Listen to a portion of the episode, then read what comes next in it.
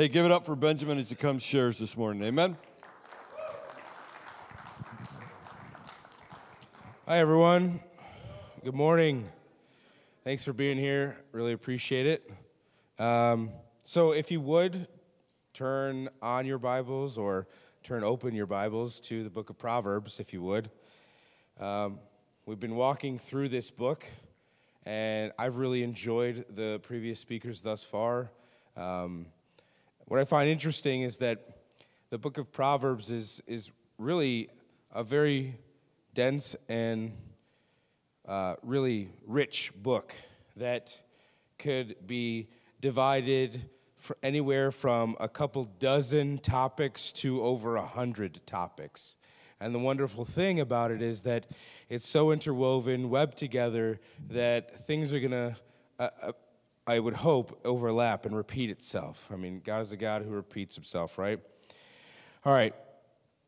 So, this wonderful book, book of Proverbs, it, it answers questions. Like, how does our choice of Jesus or idols affect whether or not we walk in wisdom in our daily lives? What are the consequences of marrying wisdom? What are the consequences of marrying folly? This sermon is, if any of you have read A, a, a Tale of Two Cities, it, it offers two realities.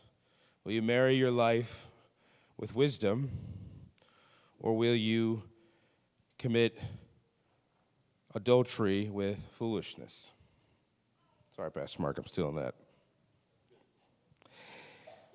Warren Wiersbe, he, he had a quote. He said, Proverbs are pithy statements that summarize in a few choice words practical truths relating to some aspect of everyday life. He then quotes, he says, the Spanish novelist Cervantes defined a proverb as a short notice or sentence based on long experience. In life, we go through very difficult times, and in other parts of our life, we go through everyday life, the, the, the, what seems like kind of menial things. I found what's, what's interesting when I was studying uh, in this summer in preparation for school.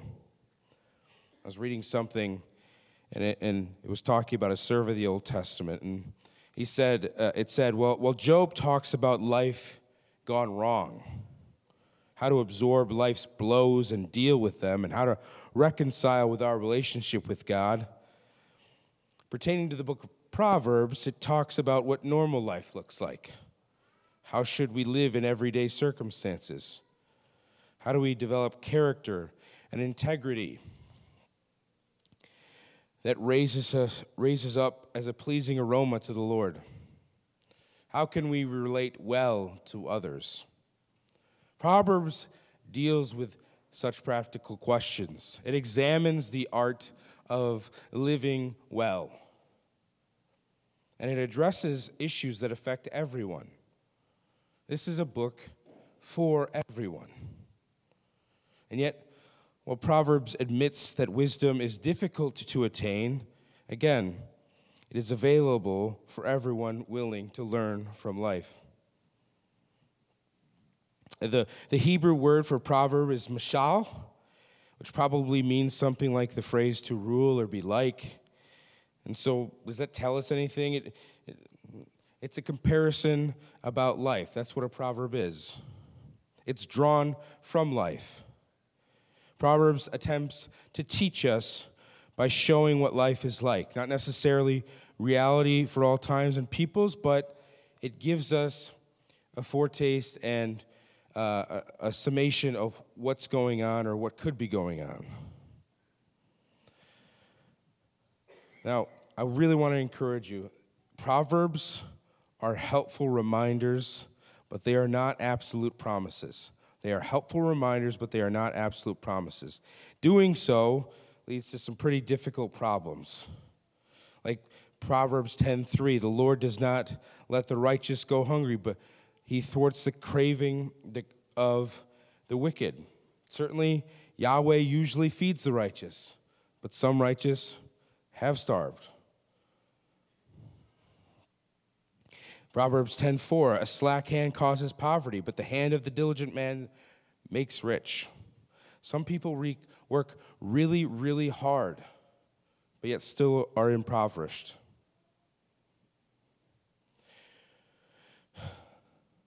Lazy people are often destitute.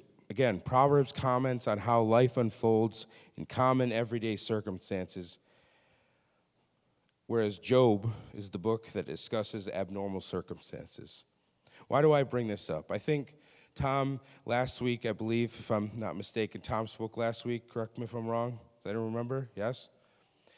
He gave a bit of an introduction. I think each of us are probably going to sprinkle in a little bit of their own introduction to the book of Proverbs.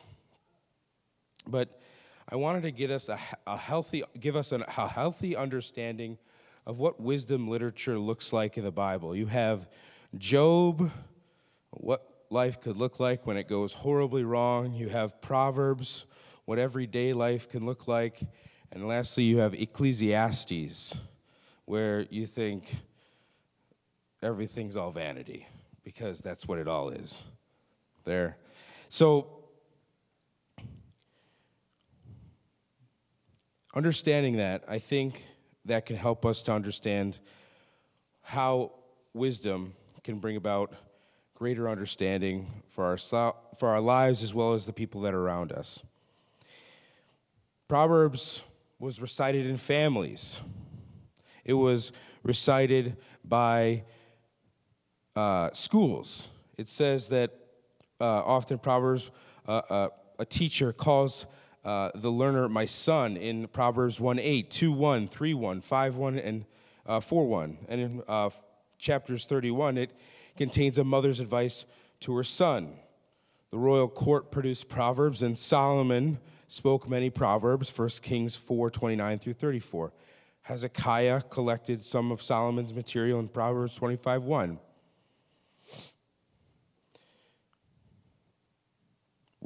We basically understand is that Solomon uh, wrote this book, okay? It's difficult to nail down the structure of this book, too, where you have chapters 1 through 9 stressing wisdom and avoiding foolishness, but then it kind of comes across as just one liner after one liner later on. But I think, again, my, my mind works in such a way when I can have it organized in subheadings. That's what makes the most sense in my mind. I think one could find that in Proverbs 1 1, 10 1, 22 17, 25 1, chapter 30, verse 1, and 31, verse 1 are all subheadings of the book. Each announcement is followed by an exhortation. But the one thing that is that each section has as its goal is to help the reader reach closer to wisdom. Proverbs teaches us how to live. It seeks to convey a mindset, a worldview that guides its readers. Knowledgeable persons must become disciplined and skilled enough to act consistently. When this goal has been reached, the person will be wise. This individual will have learned how to live. Today, our exploration dives into the differences and the dichotomy between foolishness and wisdom. How does the book describe foolishness? How does the book of Proverbs describe wisdom or wise person? Wisdom in the Old Testament describes the practical skills associated with living a successful life. They range from the ability to create highly skilled works to the intellectual capability required. And in the Bible, wisdom is most often associated with trust in and fear of God. Deuteronomy 4 6, Proverbs 1 7. You remember, actually, the first time I actually gave a sermon up here was about the fear of the Lord. A fool in Proverbs is a person who lacks wisdom. He's a person who does not delight in understanding. He is unable to see life from God's perspective and refuses the counsel of true friends. Something that I think is relevant is that wisdom is personified specifically as a woman, identifying the young to her banquet, whereas folly or foolishness is also perceived as a woman, but in striking contrast. Remember what I said earlier this is about a tale of two cities foolishness, wisdom. Will you marry wisdom or commit adultery with foolishness? The woman, uh, this is Proverbs 9 13 through 18. The woman folly is loud, she is seductive and knows nothing. She sits at the door of her house, she takes a seat on the highest place of the town, calling to those who pass by, who are going straight on their way. Whoever is simple, let him turn in here. And to him who lacks sense, she says, Stolen water is sweet and bread eaten in secret is pleasant.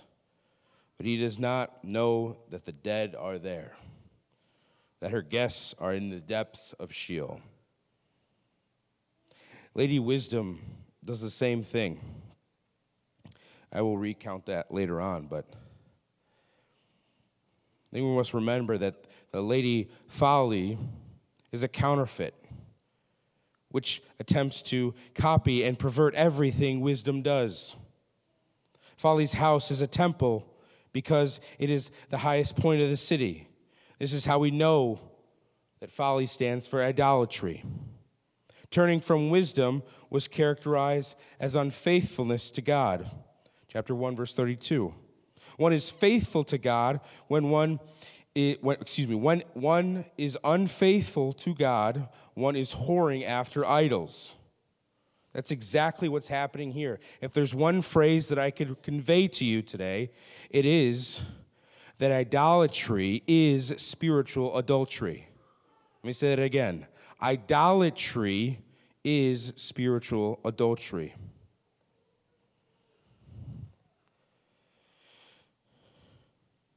Woman folly is loud, seductive, ignorant, and lazy. She will produce this in her followers. She invites everyone to her party, verses 15, 16. She calls out to the same crowd as Lady Wisdom does, those who lack heart. She says to turn in at her house, come to her party. Her meal is illicit. Her water is stolen, and her bread is to be eaten in secret. It may seem tasty, verse 17, but the way that seems right will not end well. If you take this along with Proverbs 5:15, refers to water as, as actually sexual immorality, sexual intimacy. It seems to be an invitation to an affair. It's not offering just food and drink. She's offering herself as food or drink. She's offering an illicit relationship that will lead to apostasy and to walking away from God. Solomon knows that sexual sin leads to abandoning God. If you remember from your history, Solomon had over 700 wives and 300 concubines, mostly from foreign nations. In most cases, they ended up bringing their idols and worshiping them. What a travesty this was when Solomon, who we know pretty much wrote the entirety of the book of Proverbs, was advocating for wisdom, was known for wisdom, but yet found foolishness towards the end of his life. It says in 1 Kings 11 1 through 8. Now, King Solomon loved many foreign women, along with the daughter of Pharaoh. Moabite, Ammonite, Edomite, Sidonian, and Hittite women from the nations concerning which the Lord had said to the people of Israel, You shall not enter into marriage with them, neither shall they with you, for surely they will turn away your heart after their gods. Solomon clung to these in love. He had 700 wives who were princesses and 300 concubines, and his wives turned away his heart.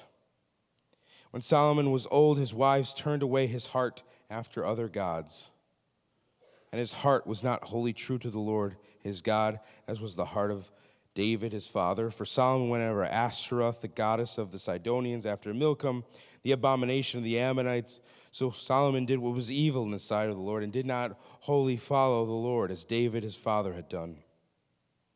And Solomon built a high place for Chemosh, the abomination of Moab, and for Molech, the abomination of the Ammonites, on the mountain east of Jerusalem. And so he did for all his foreign wives who made offerings and sacrificed to their gods. I read this and I, I was broken because, you know, if it almost feels like Solomon, if, if, if, if only you had the letter that was addressed to the Ephesians, don't forget your first love. Don't forget the God who installed you in this position that you're in, who did many mighty things to for your father.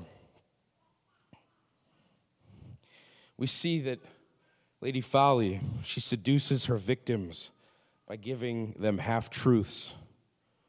This is an affair, yes, that will bring temporary pleasure, but she does not reveal the death that awaits them. That's what foolishness is. Foolishness is not seeing the connection between your actions and your consequences. Like a cow walking into a slaughterhouse, you don't know that you're about to become filet mignon. Her guests do not realize that accepting her invitation is accepting an invitation to their own funeral. It says they go into the grave, verse 18, the depths of Sheol. They may be, excuse me, there may be destruction now, like public shame, uh, loss of family, loss of money.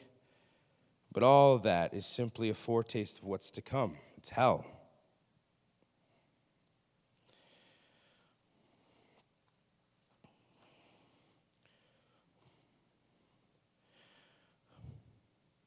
I want to decide that we understand folly as something that is destructive. It is idolatry. It is chasing after something that is unholy and unfaithful to God. There are things in, in life that we can do that seem foolish. Have you ever said or spoken anything you shouldn't have to someone something you shouldn't have done or told them? Try to say that 10 times fast and it always screws up. I've definitely said foolish things, and I've done things that are foolish. What's worse is you can't really go back. Yes, you can get forgiveness from God and from that person, but you can't take back what you say. You can't take back what you do sometimes. You have to live with the consequences. When I was working several years ago, I made a really stupid and hurtful comment to a fellow coworker. It hurt their feelings. They were chiding the way I dressed, and I escalated it to where it could have really caused me a lot of trouble. What I did was foolish and it wasn't wise. I could have probably been impacted in my job for my conduct had it not been for my coworker who was much more mature than I was at the time. Why do I bring this up? Foolishness is not a quality unique to the unbeliever. It can happen to a believer. Are we, do we place things in our lives that is foolishness? Are we placing in our lives anything that could become an idol, that is an idol?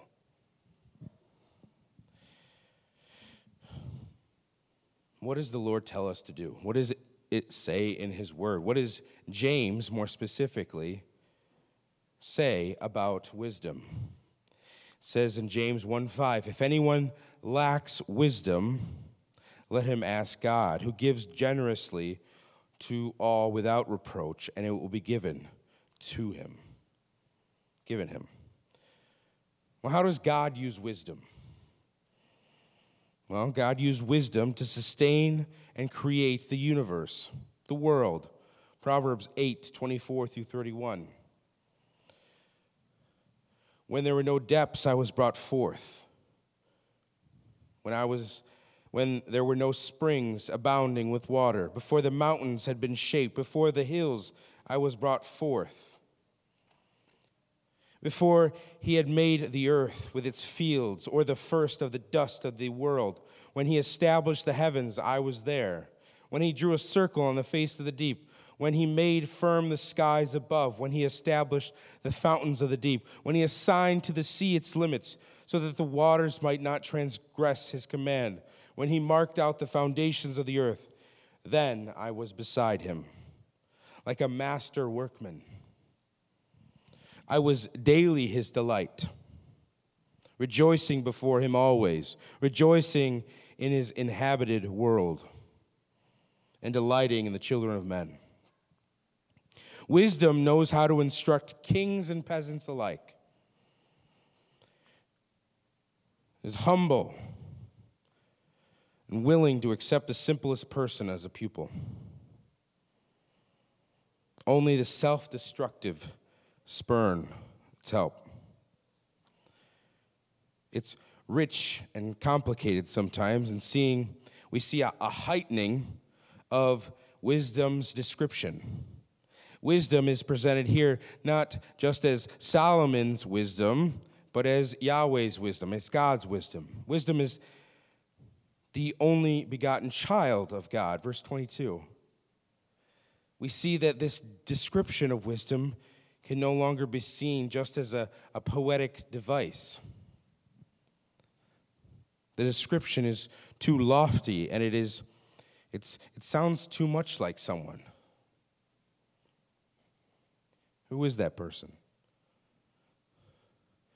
It's Jesus. If we could have the worship team come up. In Revelations 3:14 it says, "And to the angel of the church in Laodicea write, the words of the Amen, the faithful and true witness, the beginning of God's creation."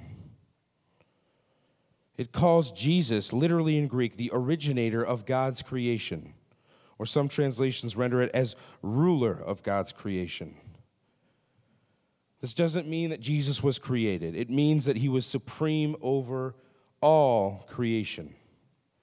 Wisdom existed before the creation and is superior to creation.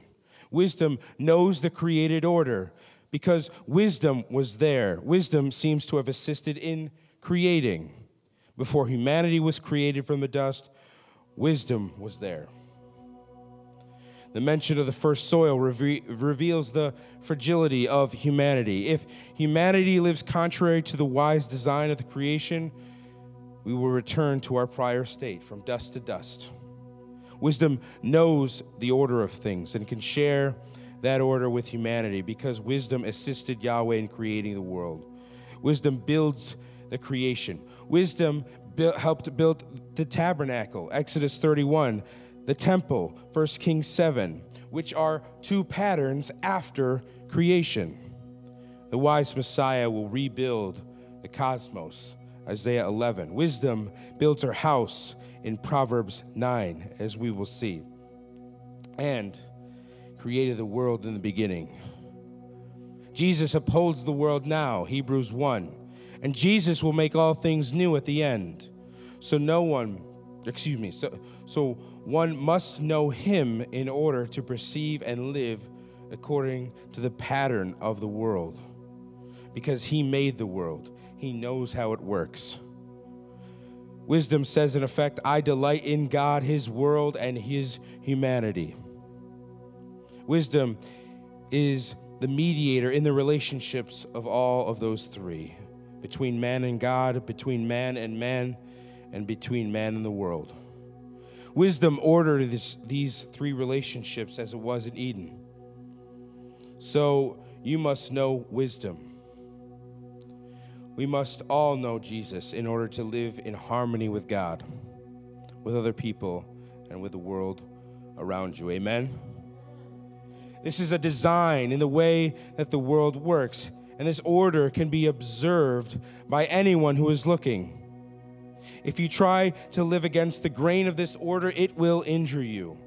Adultery will cause you to lose much of what you have. The famous golfer Tiger Woods can attest to this. Unchecked greed will lead to too much debt. The American government can attest to this all too well. Laziness will lead to the inability to hold down a job and failure to provide for your family. There is a way that the world works. You see, it isn't just that sin is wrong, although it is. Sin is also destructive. It is a cancer to one's life. Our big problem is that even if we can observe how things work, we often fail to apply the knowledge we gain. Quite simply put, we need Jesus. He is the one who can give us harmony with God, which will lead to harmony in our relationships and safe passage through daily life in the world around us. That leads us to the final reason to marry wisdom. Some of you may be familiar with this old Christmas carol. O come, O come, Emmanuel. It speaks of Jesus. It reads, O come, thou wisdom, from on high, and order all things far and nigh. To us the path of knowledge show, and cause us in her ways to grow to go. Christianity has confessed for a long time in song what Proverbs 8 has taught us. The wisdom of God, who ordered the cosmos, can teach us the right path. Also took on flesh in Bethlehem. If you want to be wise in daily life, if you want to know how the world works, then you must be in relationship with Him, with Jesus. If you're not walking in wisdom, it reveals an issue with Jesus in your life. Confess that to Him. Turn from it. And let Him reorder your life like He reordered and ordered the universe. I say this on the Sunday before we enter the Christmas season. We must all remember to make wise choices every day in our lives. It starts with being slow to speak and quick to listen. It continues with reflecting upon these proverbs and emulating them into our lives. And it culminates in an ever present reality that we need Jesus for this to come to fruition. I want to prescribe one quote to you before we pray. It is better to get wisdom than gold. Gold is another's, wisdom is our own. Gold is for the body and time, wisdom for the soul and eternity. If anyone lacks wisdom, let him ask God, who gives generously to all without reproach, and it will be given to him. Let's pray. Father, we ask for wisdom. We ask that you remove any foolishness any idolatry in our lives. We ask because you're a God who gives generously to all without reproach. We ask because you are the one who orders the universe, who also orders our lives. Lord, we lift you up. We honor and praise your name. Thank you for giving us life. Thank you for giving us wisdom. Thank you, Lord, for providing in us a path to be right with you. Thank you for your word, and thank you for your Son. In Jesus' name, amen.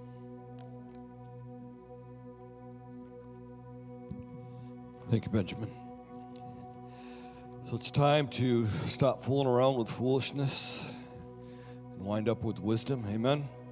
Stand with me as we close this morning. Speaking of wisdom, you'd be foolish not to try Vicky's cookies out in the uh, the cafe area. Uh, they are they are wonderful. In all seriousness, I, I really believe that God is trying to ingrained in us that it's foolish to think that anything good can come from us and that we always have to be at his seat of mercy, calling out for wisdom. God, I need wisdom for this decision. How many got a week coming up that you need wisdom filled week? You got decisions, you got things coming up, you got stuff that's hitting you. Even as you're sitting here, you're just like, boy, what's going to happen here? What's going to happen there? It's foolish to think that we can try to work out anything. It's wisdom just to call on the name of Jesus. It sounds so simple because we feel like we need to have some stake in the game here. We need to have some, you know, skin in the game. But this is the only thing that doesn't matter. We, we don't have to, we just need to be available to Him. So just put your hands out in a receiving position.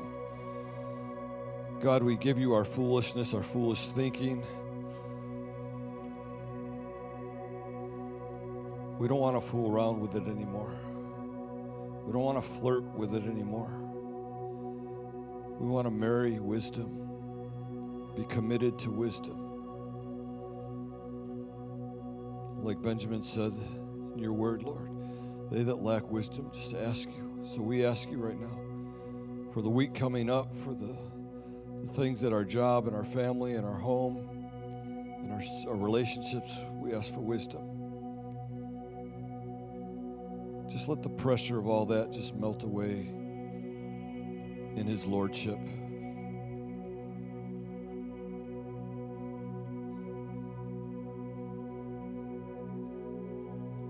Appreciate you, God.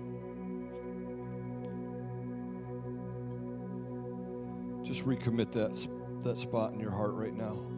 Turn over those areas.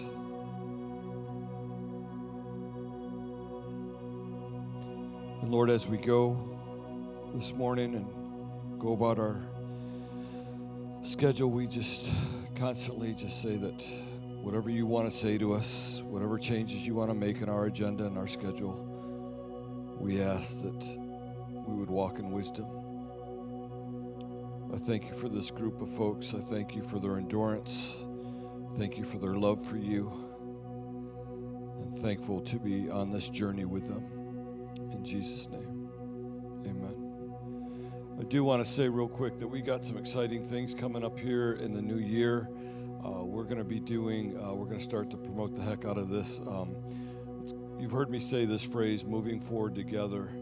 And we haven't really walked in that fully and so we've been meeting as leadership.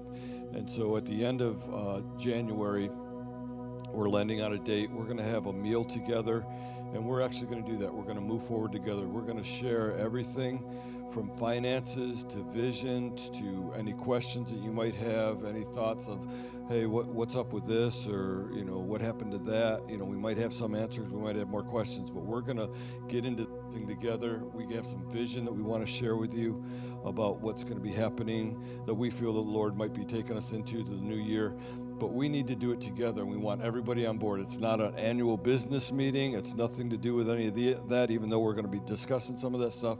If you want to know how this church works and what's going on, we're going to have a meal together. We're going to have a sign up so we know how many to feed. Uh, I haven't talked to Quentin yet, but he's going to be doing the meal. And um, so that should just bring you out to, to, to, to begin with. But that's going to be in January. Moving forward together, I am so excited for what this new year is going to bring and so excited to be celebrating this holiday season with you. We love you all. Have a wonderful day and check out those cookies. Vicki, thank you for those.